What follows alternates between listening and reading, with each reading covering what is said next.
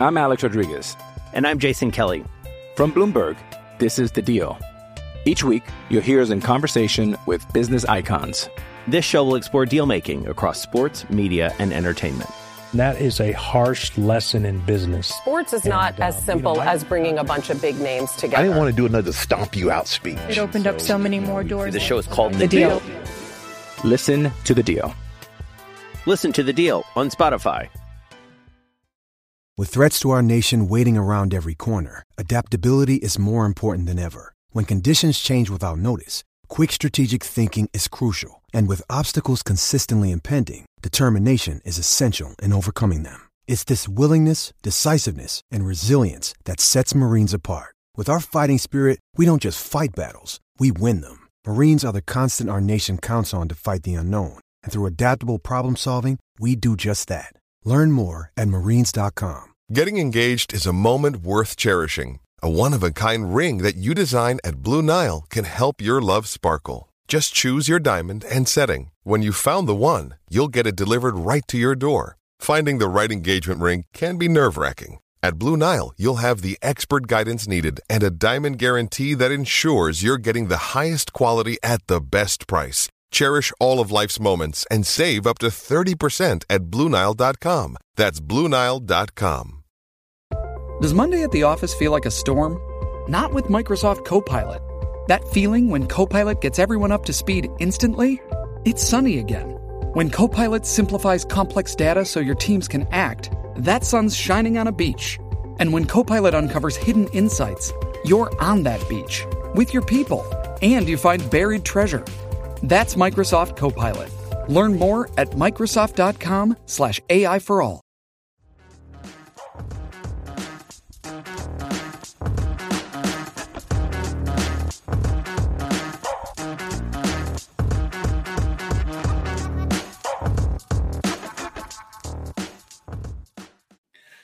Hey everyone, welcome back to Across the Roomverse. Steve and Jimmy here. A little delayed because of the Christmas holiday. Um, but Jim, uh, even three days later, oh, it feels so good to finally get a win against a big club. Uh, in the write up for this episode, I, I put this was a match of vindication for Roma, not only for Roma, but for the captain Lorenzo Pellegrini. So, Jim, I hope you had a great Christmas. Hope all, all of our listeners that celebrate Christmas had a great Christmas. Um, same for anybody that celebrates Kwanzaa. I know Kwanzaa was today as well. But Jim, we're here to talk Roma and a 2 0 win over Napoli to start it off. Not only was it a 2 0 win, but it was a 2 0 win with, I believe, two touches for both of Napoli's stars, which is a huge achievement for this side. I mean, honestly, any side, let's be real, um, because Victor Osimhen and uh, Khvicha Kvaratskhelia are excellent players. I don't think that this 2 0 loss minimizes that in any way, shape, or form. But the fact that Roma's defense was able to contain them in such a profound way in this match really speaks to both the uh, strong level of management coming from Mourinho in this one, and also just in terms of the actual value of the defenders that we had playing. So obviously Chris Smalling wasn't available, but I I just have to say that I think the combination of Ndicka, Di- Diego Llorente, Gianluca Mancini, and Rui Patricio, they really came out strong on this one. I, I, would say, in fact, that they were probably the four best players on the pitch for Roma uh, this match period, and it was a fantastic thing to see. Uh, beyond that, I was really impressed with Roma's ability to goad aggressive actions out of Napoli's side throughout the full 90. Uh, we saw two red cards as a result of that.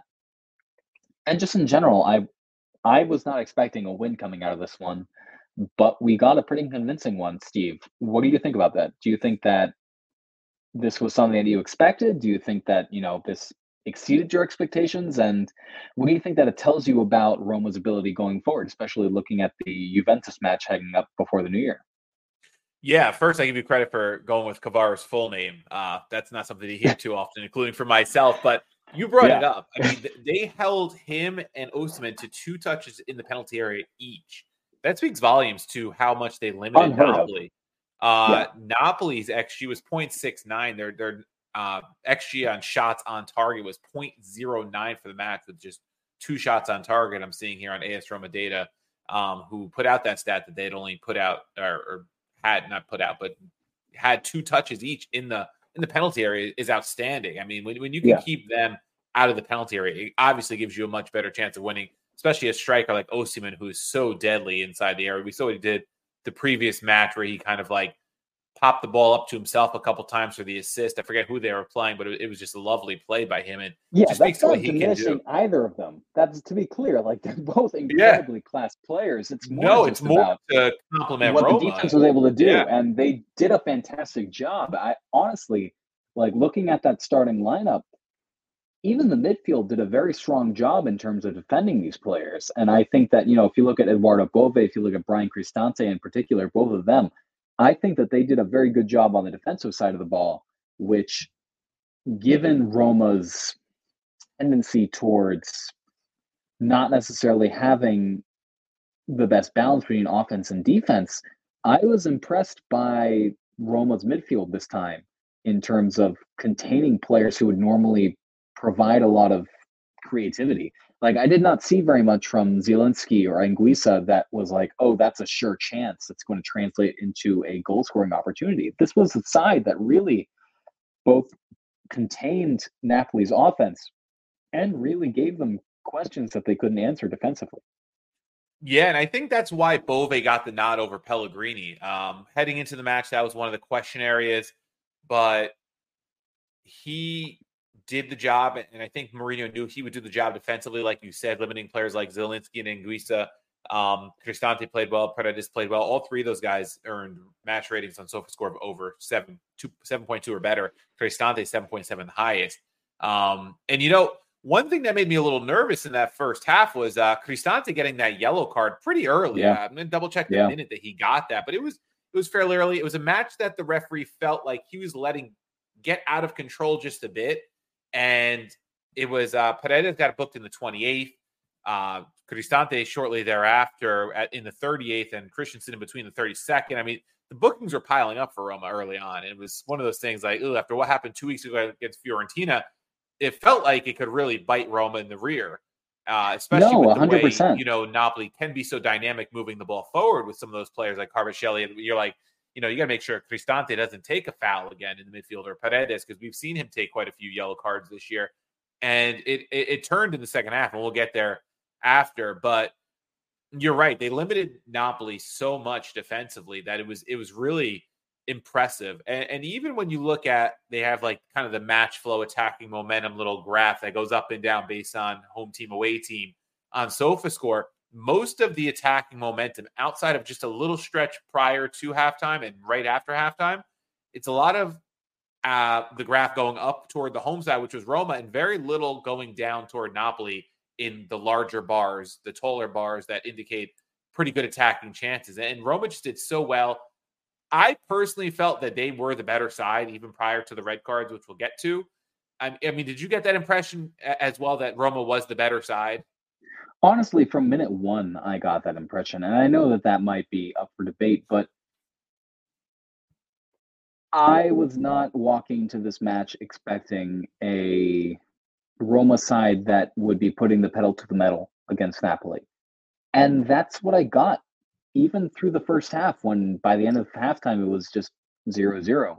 I saw a Romelu Lukaku and Andrea Belotti and Eduardo Bove, and Eduardo Bove in particular, in that first half mm-hmm. was fighting for it. And I've seen Roma win plenty of matches where it didn't seem in the first half like they were really going neck and neck for those goals. So it's not like that's the ultimate indicator of whether Roma will win a match. But at the same time, Eduardo Bove alone looked like he wanted to fight for that game. And I'm not going to make too many comments, especially considering that Pellegrini scored a goal as a sub um, on Pellegrini's captaincy, though we have discussed that on Chiesa di Totti recently. Uh, beyond that, though, I will say that if there was a player who would be taking over that role for Pellegrini sometime in the future, Eduardo Bove really seems like he's proving himself as that next player to do so. Um, And that's not even just counting on like goals scored because he didn't score a goal in this match. And it's not even talking about assists because it's not like he assisted a goal in this match. But he really reminded me of Daniele De Rossi in the first match, in the first half of this match, in the sense that he really just fought for every ball. And when there was a chance, he really gave 100%. And that's really all that you can ask out of a midfielder in his role. And I think it was something to really be appreciated. And I think that to a certain extent, the energy that he provided in this match was spread out to the rest of the side throughout the entire full 90. And he looks just like the type of guy who can bring that energy for a full 90 now, which at age 21 is something to be savored, especially as an academy graduate. And more broadly, like, you know, would I be more tempered about his performance if Roma had lost 2 0 as opposed to winning 2 0? Yes. But looking at how he played in this match, I have nothing other than really positive comments to give. Yeah, no, I, there, there are some shades of uh, young De Rossi there in terms of the way he fights, the way he can can drive uh, and score the occasional goal. I mean, he had the first shot on target, from what I remember, that was tipped over the by by, by Meret. Um, so he was active and, and, he was a he is a fighter, different type player than than Pellegrini. You mentioned maybe in the future he could be the, the guy that eventually takes the captain's armband. He's got the extension now. He hopefully will stick around a while. You know, Roma always tends to have that one Roman in the side who who does play out most of their career, if not their whole career, in the side and is an important player in the side. On top of that, you know, it was Totti, then De Rossi, um, we thought it might have been Florenzi, but we know what happened with his career, and now it's kind of Pellegrini, and, and maybe Bove is the next in line. And you know, Roma does plan on, you know, bringing through more academy grads um, in in the near future. It seems like after what's been going on with some of these signings, and he could be the one that leads the way. And at 21, he has a big enough age gap between himself and Pellegrini, I think, to potentially be that player, like you said. But in the present, I think he's a nice, high energy player, decent skill set uh, will fight for every ball in the midfield. And I think that's so important in matches like this where Roma isn't always more talented, especially when a player like Dybala is out that, that brings the class to Roma, uh, moving the ball forward and things like that. You need those fighters. And, and Bove's a fighter, and, and he's at 21 got the legs to do it, like you said, for 90 minutes. And I think he's he's carved himself out a really important role in this side. And I think he will continue to do that moving forward. Um, it gives Roma a nice another option in the midfield, especially with Pellegrini out of form heading into this one you know, Cristante's been eating a lot of minutes, Paredes eating a lot of minutes, and Aouar is out now. And we know Renato Sanches has really been disappointing and might be on his way out the door from some rumors. Bove is going to be a key player in this, this midfield for the foreseeable future and, and probably longer term future. So, yeah, kudos to him. You know, we talked about Belotti last time, not really scoring much lately, but he really fought. I thought for a player who, you know, is a goal scorer in terms of his role. He, he, we we've talked about it before in, in other matches in the past. He just fights, and I thought he he fought really hard in this match. Yeah, he really kept the pressure on on Napoli with his hustle. I, I thought he deserved some plaudits for that. We already mentioned the defense. Defense was great.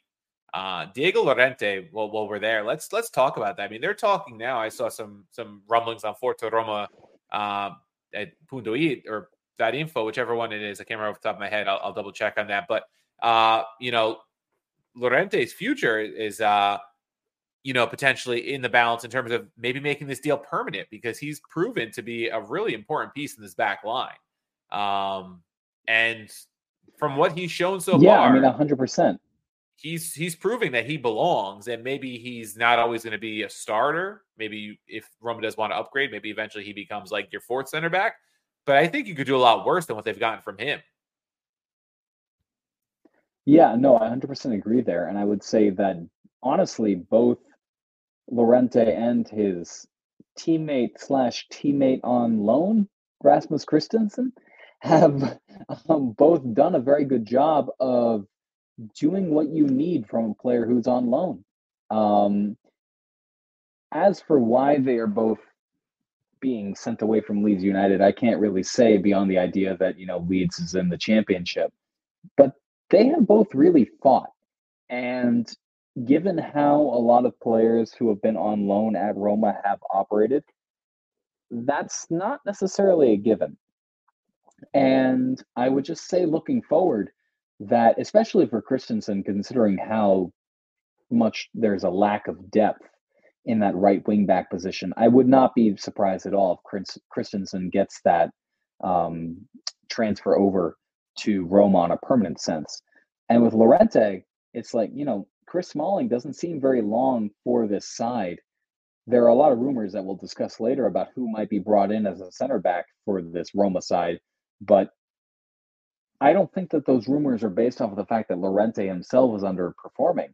And if anything, I think that Roma could use more and more depth at center back than they currently have. At least five or six guys who can really, you know, fit into that three man back line. So, given all of that, I gotta say I'm I'm impressed with how Llorente's played. I think Ndicka put in his best match as a Roma player uh, against Napoli this weekend, and Mancini as captain did what you want. You know, he put in a very solid 90 minutes and he presented himself as a guy who could put opponent attackers into a corner and just make them disappear. And really looking at the starting 11, the only player who mildly didn't impress that much was Nikola Zalewski. And I still felt like yeah. he did a decent job as a left wing back and certainly a better job than uh, than Leonardo Spinazzola would usually do. And of course, that would be different if El Shaarawy hadn't done a good job, but he also did a good job the moment he got subbed in in that 71st minute. So one match is not indi- an indicator of how Roma will do in the future. But I will say that on the whole, the club looked great against Napoli, which was not what I was expecting going to this one. I was expecting at least a, at, at most a 0 0 draw, maybe a 1 0 loss. And for Roma to completely swallow up Napoli's attackers, who are thought of, regardless of Napoli's form, as all Europe level attackers, I've got to be at least a little bit happy about that. Oh yeah, I, I, I expected a low scoring match. I said on my other podcast too, Kicks and Picks. We were talking about this match as one of our matches we covered there too, and I, I said I expected under three goals in this match um, because I felt like the way both these teams probably had to approach this match with the way the standings were looking in the form they were both entering, it was like a loss would be more hurtful than a win might be helpful, if that makes sense, because a draw yeah. maybe would be better than a loss, right? So it was like you kind of felt like they're both going to play a little tight not want to give up too much. And that's why I was happy Roma came out fairly aggressive in the early stages. Uh, Roma tends to be a pretty good home side. That's one thing I've noticed about them. They, they do have their their lumps this year. They've taken their lumps, but at home they've only lost one match. Uh, I believe that was Milan back in match day three. I think was that was a home loss. So they're six wins, two draws, and one loss now. That's that's that's pretty solid with 21 goals scored and only seven conceded. That's the third best record in the league in terms of points earned at home uh, level yeah. with Juventus, who we'll get to soon. They've played one less match. Roma's played the one more and lost it. But that that's so important. I mean, that's why Bologna is where they are, right? They're seven one and one at home, tied with Inter for the best home record in the league. It, it goes a long yeah. way when you can take care of business in your own house. Um, it really allows you to have those slip ups on the road. For example, I'm just going to use Bologna again because we played them last week. On, on the road, they've only lost once, two, but they've drawn six out of eight, right? So they're losing a lot of points on the road, but because they cook at home, they are not feeling in the standings as much. And I, I, think Roma, that's what's kind of keeping them afloat too, is the the home form. And and they use that home field advantage. We know that the the the pit, you know, the the crowd has been great since Mourinho took over. They're selling out that Olimpico at a regular rate. And yeah. I think it really does energize and galvanize the, the team to really fight. Uh, and we've seen that match day in and match day out at home. And look, Roma's two, two, and four with the four being losses on the road winning at home is so so important for them. Um, and they continue to do that. And they finally got one against a big side, right? Because they lost to Milan, they drew Lazio, they drew, uh, yeah, they drew Fiorentina with nine men. They, you know, we're not going to say Bologna's big side, but they're performing like a big side. They lost that match, uh, lost to Inter. So here they hmm. are. Mm-hmm. Like, here's your next chance to beat a, a, a good side, and and maybe maybe we can get something out of it. And they did. They got they got a lot out of it. I think this win's going to go a long way for confidence purposes as well with the side because they did it in pretty impressive form. And, and you mentioned Zalewski. I didn't think he had a great game either. The crossing leaves a lot to be desired. There were times that Romelu Lukaku was getting pretty frustrated, I think, with the way certain players were approaching the match because the crossing from Zalewski, Zalewski wasn't great. He was 0 for 2. From Kristensen, neither, 1 for 3.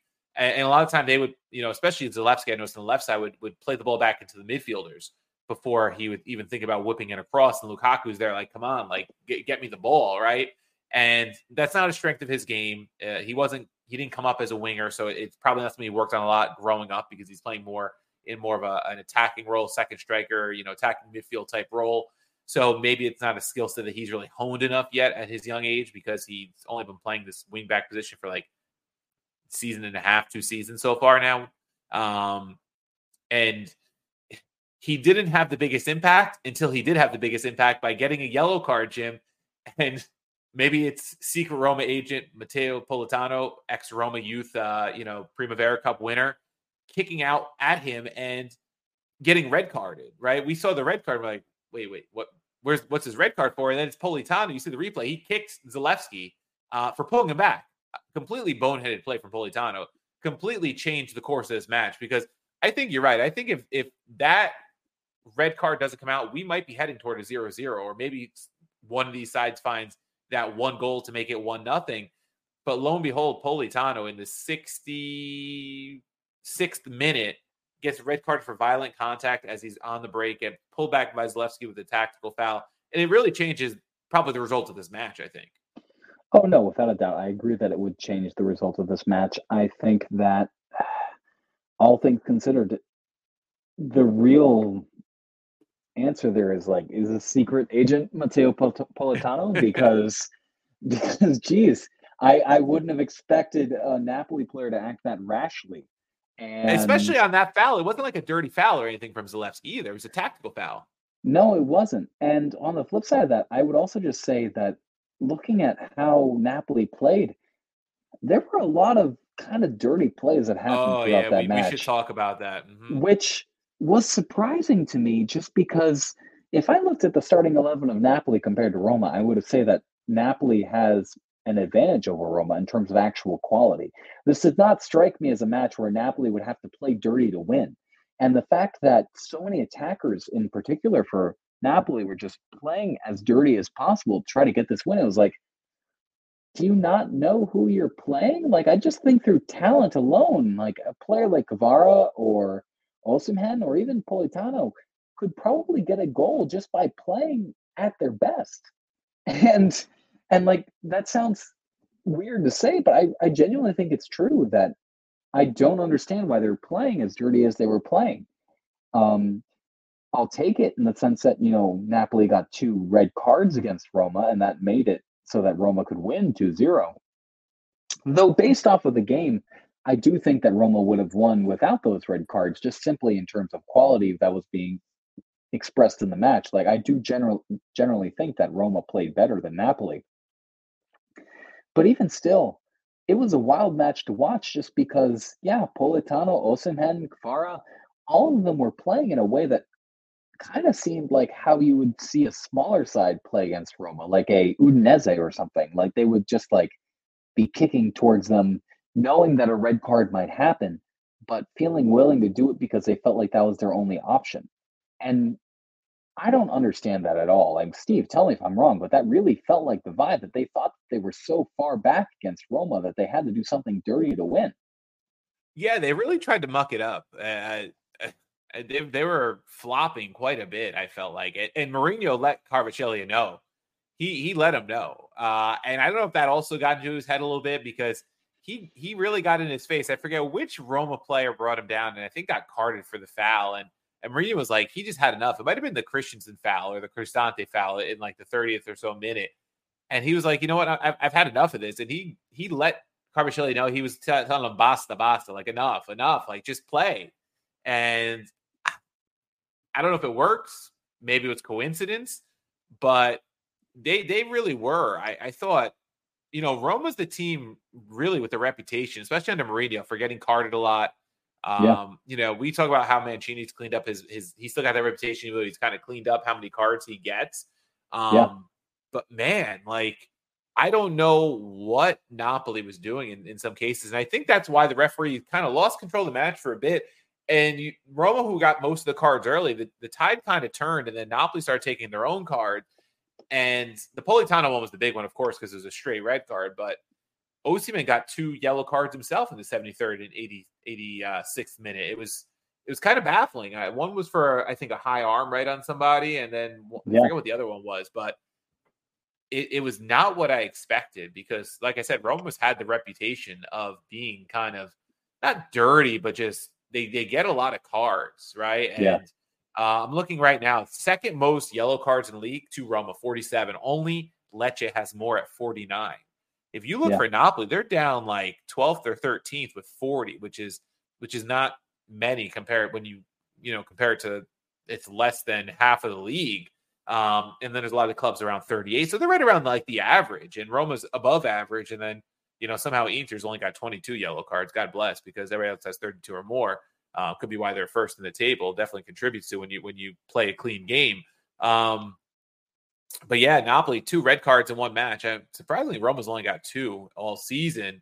Um, and they were both in the same match. So even even though we get a lot of bench red cards, I guess with Mourinho and the staff, they they do keep the players in the pitch. Luckily, uh, for the most part. But yeah, they definitely, they definitely. I don't know if Roma got in their heads. Maybe they frustrated them. Uh, it, it's not the same Napoli side either in terms of how easily they can create things in in Mazzarri's system or even prior under Garcia uh, compared to last year's Spalletti teams. I mean, if any team is a is the epitome of a manager is very important on a on a football pitch uh, European yeah. football pitch or soccer, culture, whatever you want to call it. I mean, they are a number one example because they yeah. have changed so much without really. Ch- yes, they lost Kim in defense, which is a, a pretty big loss. Uh, I'll, I'll, give them that. But in terms of what they do going forward, they lost a yeah. lot going forward without really losing anybody. I mean, they, they got rid of Chucky Lozano, who was not that great for them last year. So um, they do miss Spalletti. Man, do they miss him and his attacking football. And yeah, in Roma, I think that helps. I think that's kind of what contributes to Osimhen and Kvaratskhelia not getting in the box, contributes to them getting frustrated and one of them getting uh, two yellows for a red. And, and now he misses Napoli's next match. So does Politano. So now they're missing two of their attacking pieces next week, which which could affect them as well. Um, I don't know how long Walter Mazzarri is going to last. I don't know if um, De Laurentiis is going to have the patience to let him finish out the year, which is the whole reason he was brought in was so they didn't have to commit to somebody longer term. Um, but it's going to get dicey for them if, if they keep up like this, I think. Yeah, I mean, I agree with you on the sense that it'll get dicey for them. I just don't know who they would replace him with in the sense that that's the whole thing. Yeah.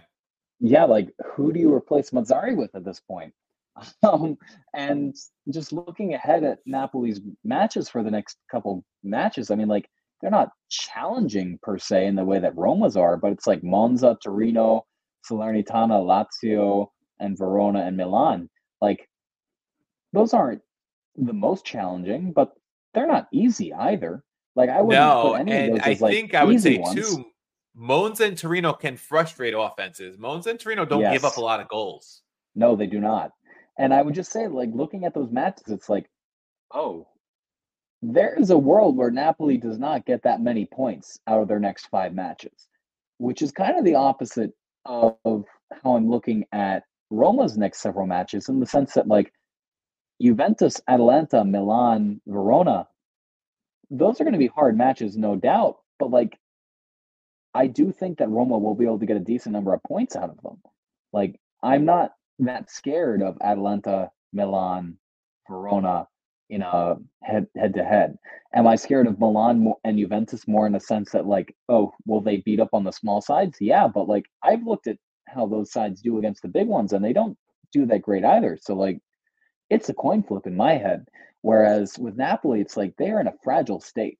They're in a definitively fragile state. And that really matters a lot for Roma in the sense that mm-hmm. this top four, like all respect to Thiago Motta and Bologna, but I don't necessarily know if I believe in them in a full season sense. I think that they've done a fantastic job for 17 matches. Does that mean that they're going to be top four at the end? No clue. Um, and then looking at other than Bologna, it's really a coin flip over who might get that last side. And honestly, Milan's in the same spot that like I don't really know who's going to be in third and fourth by the end of the season. So, if anything, this match has just proved to me further. This Roma Napoli match has just proved that nobody knows what's going to happen next. Like, I think everyone will probably agree that it's Juve and Inter in the top two, probably until the end of the season. But beyond that, I will not be placing any bets on who will fill out the rest of the Champions League spots for Serie A. I don't know if you disagree with me on that one, but that that is generally how I feel about Serie A going forward. That I know it's Inter and Juve, and that's about it. Yeah, I I, I 100% agree. I, I don't think Milan is locked in in any way, shape, or form like some people thought they were a few weeks ago. Uh, they have their own issues. Uh, if Roma can f- find a way to go to the San Siro and win in a couple weeks, who knows? We might be within striking distance of them too. So it, it is really going to be difficult to predict who's going to finish top four. It, it really is because I think it's wide open. I, I, agree. I think Napoli could be in some trouble. I know that Osimhen leaves for AFCON soon. I believe Anguissa also uh, will be leaving for Cameroon. So that's two big players right there that'll be leaving them. It's going to put them in a difficult position. Um, and I 100% right now, even with Roma's tough schedule in the next three weeks, I after this result, I'd much rather be in Roma's shoes than Napoli's based on what is happening right now. It, it, it just to me is they they just seem like they are in the most trouble. The interesting thing to me, you just talked about like you wouldn't bet on on who would finish top four, right? And, and I just looked at the betting odds just to, to, get a frame of reference of like how people are seeing the Serie A table right now. Obviously, Inter the clear favorite to win, um, and Juve is also clear favorite to finish top four. If you look at odds to finish top four for Serie A, the third favorite is Milan at minus 400, which means you would have to bet 400 to win 100. So they're a pretty heavy favorite in third. The next team is actually Napoli at minus 115, which is somewhat shocking to me. Like, I don't know if these odds makers are watching what Napoli's doing right now, but that to me seems like a terrible bet. Uh, and then it's yeah, Fiorentina plus 250, Roma plus 330, Atalanta plus 350, Bologna plus 600 and Lazio plus 1200. So Bologna, the belief is still not there from the odds makers as well. Uh, Lazio really on the outside looking in according to that, the odds makers. Um, and Roma's the being pegged as the sixth place team right now in the league, just ahead of Atal- Atalanta based on the odds makers through 17 weeks. Obviously, this shifts from match week to match week, and you know Roma getting a result at Juve could alter things, and Napoli losing a match could alter things. But to me, I'm very surprised that Napoli is still the betting favorite for for fourth place. That that to me is shocking. I, I didn't look before we just came on, and that that to me is very shocking after what we saw from Napoli this week, and and knowing that Afcon's to gut their attack in their midfield. All right, so Jim, anything you want to add on the Napoli match before we move on? Yeah, I mean, I'm just as surprised as you are that Napoli is being viewed as a favorite by the betters at this point. Maybe they know more than I do, but at the same time, the belief that I had in this that side kind of died with Spalletti leaving for the national team. And beyond that, I just don't know who they would replace Mazzarri with. And if I'm just looking at the managers in the top four or five outside of the, that top two that feels relatively secured, I'd have belief in Mourinho more than pretty much anybody else. So we'll see what happens. I, I just I feel like more than any other season that I've been writing about Roma, that outside of the top two, things are really up for grabs this time. Yeah, 100% up for grabs. So we'll leave it there. We're going to do a quick ad break, and then we'll be back to talk the upcoming match against Nop, uh, Juve. I'm Alex Rodriguez. And I'm Jason Kelly. From Bloomberg, this is The Deal. Each week, you'll hear us in conversation with business icons. This show will explore deal making across sports, media, and entertainment. That is a harsh lesson in business. Sports is and, not uh, as simple you know, as bringing a bunch of big names together. I didn't want to do another stomp you out speech. It opened so, up so many more doors. The show is called The, the deal. deal. Listen to the deal. Listen to the deal on Spotify. Hey, it's Kaley Cuoco for Priceline. Ready to go to your happy place for a happy price? Well, why didn't you say so? Just download the Priceline app right now and save up to 60% on hotels. So, whether it's Cousin Kevin's Kazoo concert in Kansas City, go Kevin, or Becky's Bachelorette Bash in Bermuda, you never have to miss a trip ever again. So, download the Priceline app today. Your savings are waiting. Go to your happy place for a happy price. Go to your happy price Priceline. Survivor 46 is here, and so is On Fire, the only official Survivor podcast. And we have a twist this season. The winner of Survivor 45, Dee will be joining us every week. We're going behind the scenes of the biggest moments, the how and the why things happen, and the strategy and analysis you can only get from someone like me, a Survivor winner. Listen to On Fire, the official Survivor podcast, wherever you get your podcast. All right, Jim. So from one big match to another, and that that's how it's been on Roma's schedule lately. At least this one we enter with on a high, some momentum. It is going to be probably the toughest one on paper in this stretch, if you can believe it. Even as tough as the stretch is, and and will be, it's traveling to Juventus to Turin to face them at the Allianz Stadium on December 30th. Last match of the 2023 calendar year. Juve, like we mentioned when we were talking about the top four race, still second in the league, 12 wins, four draws, just one loss on the season. I mean, they they've been they've been a wagon so far. I mean, you have to give credit where it's due. They're not the most visually appealing team like Inter. You know, they don't score like Inter does, who had, you know, Inter scored 41. They've only scored 26. Um, but they don't concede a lot. That that's what also makes them good. Second fewest conceded goals with 11, only behind Inter. And that's why they're yeah. sitting four points behind Inter in, in, the league and seven ahead of Milan and very comfortably ahead of Bologna, Fiorentina, Roma, all these other teams that might challenge for top four. So they are pretty locked in in second place. I'd be shocked if they fall any lower than second the rest of the way, the way things have gone. It's going to be a different type match for Roma. Going to the Allianz is always tough for the Giallorossi. Like, what are you expecting from this match? But before I add, before I say that, I have to add in. We saw today Paulo Dybala back to full training. That's big news ahead of this one. Yeah, so I mean, the win probability that Google has for this Juve Roma match is 47% Juventus win, 30% draw, 23% Roma win. I think that's a little bit too imbalanced towards Juve, just to be honest.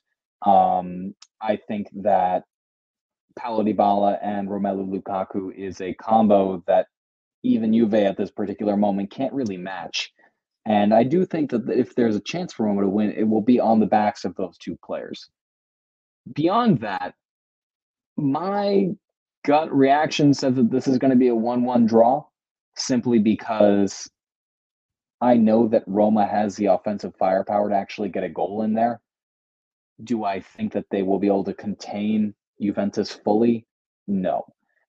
But I think that that's generally what's going to happen here. I, th- I, I would be betting on a one-one draw if I was a better.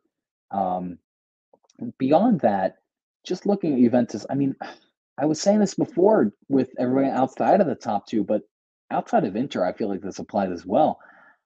I just don't find any of these sides particularly immortal this go around. Like I feel like through a lot of the 2010s, it was Juve and Roma or Juve, Roma, and Napoli as the three sides that were just, you know, beating up other Serie A sides, and that was about it.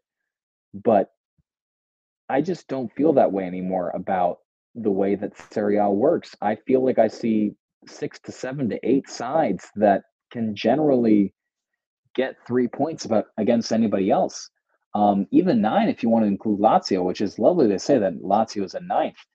Um, but you know, I, I generally think that they've got the ability to win three points against pretty much anybody else.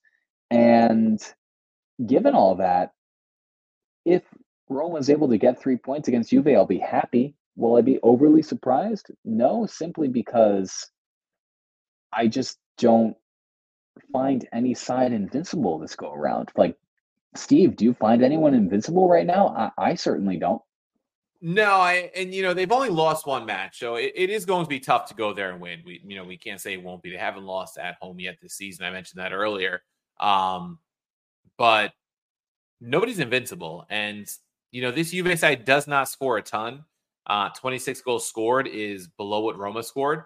They just don't give up a lot. So they're going to have to find a way to get that one. If they can get that one, especially if they can get it first, I think they could find a way to get a point or more in this match if they can get the first goal.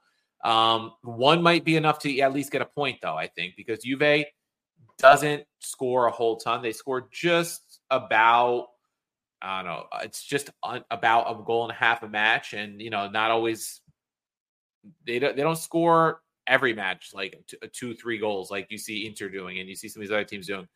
Look, this past week they got by Frosinone two one.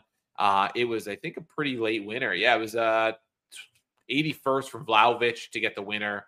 You know, the week before that, it's uh, a 1 1 against Genoa, beat Napoli 1 nothing, beat Monza 2 1, drew Inter 1 So it's, you know, it's a lot of those those kind of matches where they do concede a goal. And a lot, lately they've been finding that second goal, but sometimes they have not been. And against the bigger mm-hmm. sides, mm-hmm. beat Fiorentina 1 nothing, beat Milan 1 nothing. Uh, like we said, Napoli 1 nothing. Inter was yeah. able to peg them back 1 1. Uh, against Atalanta 0 0. So you see a lot of the matches where they they don't score or where they score multiple goals. It's not against the big sides. Uh, Bologna was also 1 1 very early in the season. Only big side that's competing for top four, um, um, you know, at least in theory, that they scored yeah. more than one goal against was Lazio, 3 1 victory back in September. So mm-hmm. I think Roma's playing well enough right now to hold them to at least or at most a goal, possibly. If Roma can yeah. do that, then I think it plays in their hands where they can get at least get the point. Um, scoring the first goal would be huge for me. I don't know if they're going to be able to do it because we know Roma tends to sit back and and counter. I think if Dybala does play, it's probably like one of those second half appearances for 30 or so minutes, hopefully, maybe even 20 or so minutes, depending on how much fitness he can build up in this week if he is back to full training. Um, maybe Roma tries to hold out, and then when they can play that that wild card, that Joker, is where they try to hit back uh, the hardest. I don't know. Uh, it'll be interesting to see how Mourinho approaches this, knowing that Dybala possibly could be at least fit enough for that. Um, that's going to be a, an interesting way to, to game plan this match if he can't start and he's got to come off the bench. Uh, also, be interesting to see how he uh, deploys uh, Pellegrini if he does, being that Pellegrini's coming in with some confidence now, you know, or do you try to go with the same trio that can disrupt whatever Juve wants to do. So it, it's going to be a lot of interesting aspects this match. I think. I, I think that's going to be what's so so interesting to see um, in terms of how Juve appro- uh, Roma approaches this Juve match. You know, we're we're waiting on Spinazzola's fitness, Dybala's fitness. Um, everybody else is pretty much available except for Aouar, who we've talked about. Um, it'll be interesting. And like, how do you? I, I, I mean, I guess based on Mourinho's track record, we kind of have to expect him to sit back and, and counter. Do we see a little more aggressiveness against Juve side that isn't the greatest attacking side? I am genuinely curious about that myself. I do think that if Juve presents himself as less of an attacking side, that Roma of all sides will be the most likely to pounce on that, simply because of the pure quality that Roma has as an attacking force. Like, you know, we've got Romelu Lukaku and you don't. it's kind of the reductive way to put it. Um, but I mean, Lukaku, Dybala, Pellegrini, um, Azmoun, Belotti, these are all guys who can really make you pay on the offensive side if you don't give them the time of day. And I am curious to see how Juve responds to all those attackers going forward, simply because playing defensively does not always imply being an adequate response to offensive players, if you know what I mean. Like Roma has definitely played before in a defensive way that has not adequately contained offensive players. And I could definitely see Juve being in the same exact fashion. Beyond that, I mean, I really, like I said this before, I really do see this one as almost a coin flip in the sense that I think I don't, I wouldn't have felt that way if Roma had lost to Napoli, but given that they won rather convincingly, it gives me a lot more confidence about Roma's performance going forward. And sure, this one's in Turin, but I actually kind of believe in Roma against big sides now, which is a weird thing to say. But I really do feel that way. I do think that, like, if you just look at how Roma has played over the last five, it gives me at least a coin flips confidence going into this one. Yeah, and just some interesting stats going into this one. So Juve's uh, no losses in their last 12. They, they've really been aided, I think, too, by not having to play those European midweek matches. So all 12 of those are in the league. They haven't lost in 12 matches. Um, both teams have scored in five of their last six matches, um, which could hopefully play into the hands of Roma finding at least a goal. but Juve has been first to score in their last 10. And when you're a side that's as sound defensively as Juve is, it really is hard to beat them. It speaks to why they're unbeaten in their last 12 because they have they score first in, in almost every match. And at the minimum, they're going to get away with a 1 1 draw. Um, yeah. Roma, for their part, has also scored at five out of seven first. Um, so that'll be interesting to see if, if which one can get the first goal. Juve without a clean sheet against Roma in their last three head to heads. There's also been under three, uh, less than three goals in four of the last five head to heads, which speaks to the low scoring Allegri Mourinho type dynamic. Um, not a lot of attacking football. But Roma, I think one thing that they can kind of hang their hat on um, is that they've gone toe to toe with Roma under uh, with Juve under Mourinho. Last year, beat them one nothing mm-hmm. back in March. Uh, that was big, right? Um, they went one one uh, at the Allianz last season. So that was really early in the season. They took four points off Juve. I almost forgot because our form has been so poor against other big sides. That was the one big side that they actually had success against last season in both matches. Um, yeah. We all we all unfortunately remember the four three loss to Juve that they were up in that match yeah. uh, the year prior in, in January, where it felt like Roma had finally turned the corner against Juve. Um, and, but even the other one under Mourinho, one nothing loss. So they've kept it tight. They have not gotten blown out by by this you know incarnation of of Juve the last couple seasons. They've they've beaten them once, they've drawn them once, they should have beaten them twice.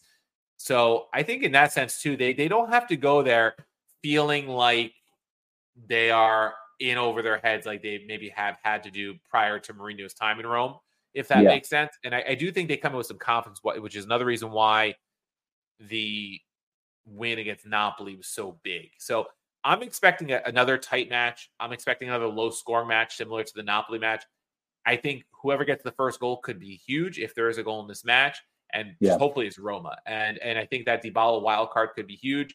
I think Lukaku will. He's always motivated. He's going to want to score goals, but I think after all that, you know, stuff that happened with the Juve transfer rumors in the summer, and then Dybala returning to Turin is going to want to want to get them back. I'm sure, as always. So hopefully that that will play into Roma's hands. And, and look, if Roma can come out of this with three points, all of a sudden this six match stretch looks a whole lot better than it did two weeks ago. Yeah, no, 100%. And I think that honestly, just not to sound like a broken record, but the way that the season has played out for Serie A in general means that good form can really overhaul your ability to succeed in the season, period. Like a couple weeks can change everything. And looking at the standings right now, we're almost three points behind fourth, which I don't think I would have expected after the first several match weeks of play. And as much as Roma needs to win every match going forward to guarantee that top four football actually happens, that is something to be relatively proud of. That three points out of fourth is where the side is, given you know kind of the poor form that Roma had throughout a lot of the fall. So I've got some optimism. Um, that might not feel that out of the ordinary for listeners of this podcast. But I genuinely do think that heading into Juventus, Cremonese, and beyond, that Roma does have a chance to actually solidify its stance in the fight for the top four. Um, I think that you know Fiorentina and Bologna have been good sides, but I don't see them as insurmountable um, sides to be able to get past. Like I, I I don't think that being two points behind Fiorentina with 17 match days in is a death sentence. Um, I no. also don't think that way about Bologna because Bologna has been fantastic, but if there's anything I've learned about small sides succeeding for an extended period of time in Serie A, it's that it usually doesn't last for much longer than that. So I I do think that there's a really good chance that Roma, by the time that March rolls around, is in fourth. Um, Steve, do you feel the same way? Yeah. It, look, if they can come out of these next few matches from the stretch, if they can get another five points or so, six points, I think Roma's in a great position. Um, if they can get even a point out of this match, I think it's a solid result. Three would be a huge result. I do still feel pretty good about them finishing top four. If they can get reinforcements to come in and, and they can, you know, keep people healthy, I think is the most important thing to, yeah. to that run to the top four. But like we've we've said on other episodes, the inconsistencies of everybody else outside of Inter and Juve make it a possibility, make it a reality. And if these Italian sides continue to perform in Europe, there might be a fifth spot for the Champions League without even having to win Europa League. So that's that's something to keep an eye on as well. Um, it's definitely not a death sentence being two points behind Fiorentina and three behind Bologna. You know, maybe some of those Bologna draws on the road will start to turn to losses in the second half of the season. Maybe the luck doesn't go their way. Um, and also, look, I don't buy Fiorentina. I know they got the point off us, which was disappointing. But when you consider that Roma finished that match with nine men and still held them to just a goal for as long as they did, yeah. Um, they don't scare me. Uh, hopefully that doesn't come back to bite us, but I, I, think we could definitely go to Florence and win in the second half of the season. And you know, everybody else has their own you know shakiness to them. I mean, after Roma was in fourth and then dropped to eighth after those back-to-back drop results against Fiorentina and Bologna, people are like, oh, look at Roma now. They dropped four places. And look, here they are springboarding back up two places in, in just with just one win. Um, yeah. So I, I, think it there's plenty of football to be played. I, I, mentioned reinforcements, Jim. I think we we end there. It looks like from from the reports, Leonard Bonucci very close to joining Roma. Um, he still belongs to Union Berlin. He's on, under contract there, so I'm guessing it'd be like a loan deal, maybe a dry loan. He went there, I think, on a one-year Bosman deal this this past summer, free agent deal after leaving Juve. Union Berlin has been very, very disappointing uh, after being so good in Bundesliga last year. He's only played about 400 minutes. What do you make of the move? 36 years old, but brings plenty of Serie A experience, plenty of winning experience in Serie A as well. Do you think he's still got what it takes to, to kind of fill out Roma's back line in the in the interim? Well, uh, Ndicka is at AFCON. Well, Smalling is hopefully on the mend. Uh, well, Kumbulla is definitely on the mend. What, what, what do you make of the move? My guess is that he's a Chris Smalling replacement. Like I feel like that's the read of the situation that we just have not been able to trust Chris Smalling at all this season, and so as a result, we're going with him. And like in terms of that way to view it, I'm like okay with it. I've never liked him as a defender that much, but at the same time, I don't really know what else is on the market to make a better deal than him. Uh, yeah, like I mean, can you think of anyone who would be better? I can't. not not for what they're probably going to pay him and for the experience in the league that he brings. Um, yeah, yeah. I, he's he's never to me been the greatest defensive center back in terms of like pure defending. I think Chiellini and Barzagli made him look really good for a really long time, both in the national team and with Juventus. Yeah. Uh, in terms of ball playing, he tends to be pretty good at, at, as a ball playing center back with with you know chipping balls over the top and the such. Is what I remember him as probably being the strength of his game for a long time. And when you're sitting in the center of a back three, at times you have the the protection of the others to to do that. Um, you know, hopefully he can at least bring that aspect and and hopefully defend solid enough to to make up for the loss of Ndicka. I'm curious to see how Mourinho would deploy him and Llorente. I'm guessing Llorente would shift out to the left like he used to do with Smalling last year. Um, yeah, and I think he is the direct Smalling replacement at this point. Now, they did say that him coming does not necessarily exclude a second center back also coming, um, which would not be okay. the end of the world for me, especially if Smalling is in fact possibly done for the year, which is you know what what it seems to be trending toward. It feels like um, it, yeah. I've seen Merih Demiral linked. He's still only 25 years old. He he went to uh, he followed that Saudi Arabia money from Juve. He also has only played about 400 minutes, limited because of physical issues, but still a much younger player. Uh, Trevoh Ch- Ch- Chalobah, I, am I'm butchering his name, the, the, Chelsea center back who is also pretty young, um, Chalobah, who played under Mourinho at Chelsea for a bit, um, just has been completely frozen out by Mauricio Pochettino this year after playing about 35 matches combined the, the previous two years under Chelsea. So maybe Mourinho, uh, according to the Mirror, he wants him. Maybe they can bring one of those loan with option kind of deals, and maybe he becomes another Premier League like you know resurrection in the Italian capital, like they've done with some other players, like like Smalling for Smalling, like Mkhitaryan, like some others.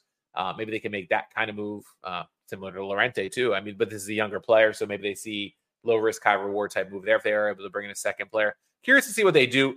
I think Bonucci will fill the need to an extent. A second center back, though, I would not have any quarrels about, but uh, they might have to move some salary to do that. So it'll be interesting to see what happens on the Mercato. But uh, it's good to know that they're being very proactive with the center back position. At least get somebody in knowing that Ndicka probably plays this Juve match, maybe the Cremonese match. I don't think he's here for Atalanta, being that that's the seventh and AFCON kicks off on the 11th. Yeah. I think it'd be very difficult to see him there for that as well. Um, yeah. Maybe they can give it, you know, Ivory Coast to let him play out that match, but that'll be that'll be interesting. Yeah, I definitely don't see him being around for that much longer. And let's give him credit. I mean, against Napoli, he looked excellent. So I will say that we will be missing him when he goes off to AFCON. Uh, beyond that, yeah, I mean, it's a challenge to figure out how he would be replaced. Like Kumbulla is coming back to training now, but he's not the type that you'd want to be starting every single day. no, match. that's so, the thing. You don't know how much you're going to get out of him when he comes back, which is, I think, also why they're talking about a second center back. Yeah, and I, I would imagine that, you know, in an ideal world, Kumbulla is quality enough that we don't have to worry as much, but I don't want to depend on that if we're fighting for top four in the way that we are. So my guess is that they go for at least one, if not two center backs to finish off the January Mercato. It's not ideal in the sense that I feel like we're always looking for center backs in every transfer window. Yeah. But at the same time, uh, you understand why. And especially in a stopgap kind of sense, like it seems like the right move to make to go for another center back just to make sure that Roma's defense, which has been a bright spot of the season so far, doesn't completely implode once AFCON rolled around. Yeah, for sure. And, and we'll see by next by the next time we record, there might be some more news on you know Bonucci or someone else because we'll be at the last day of the calendar year or so. Um, yeah. It'll be interesting. Keep up with the site because we'll be covering all the rumors there over this uh, holiday week. And uh, we thank everybody for listening. We'll catch you guys again next week.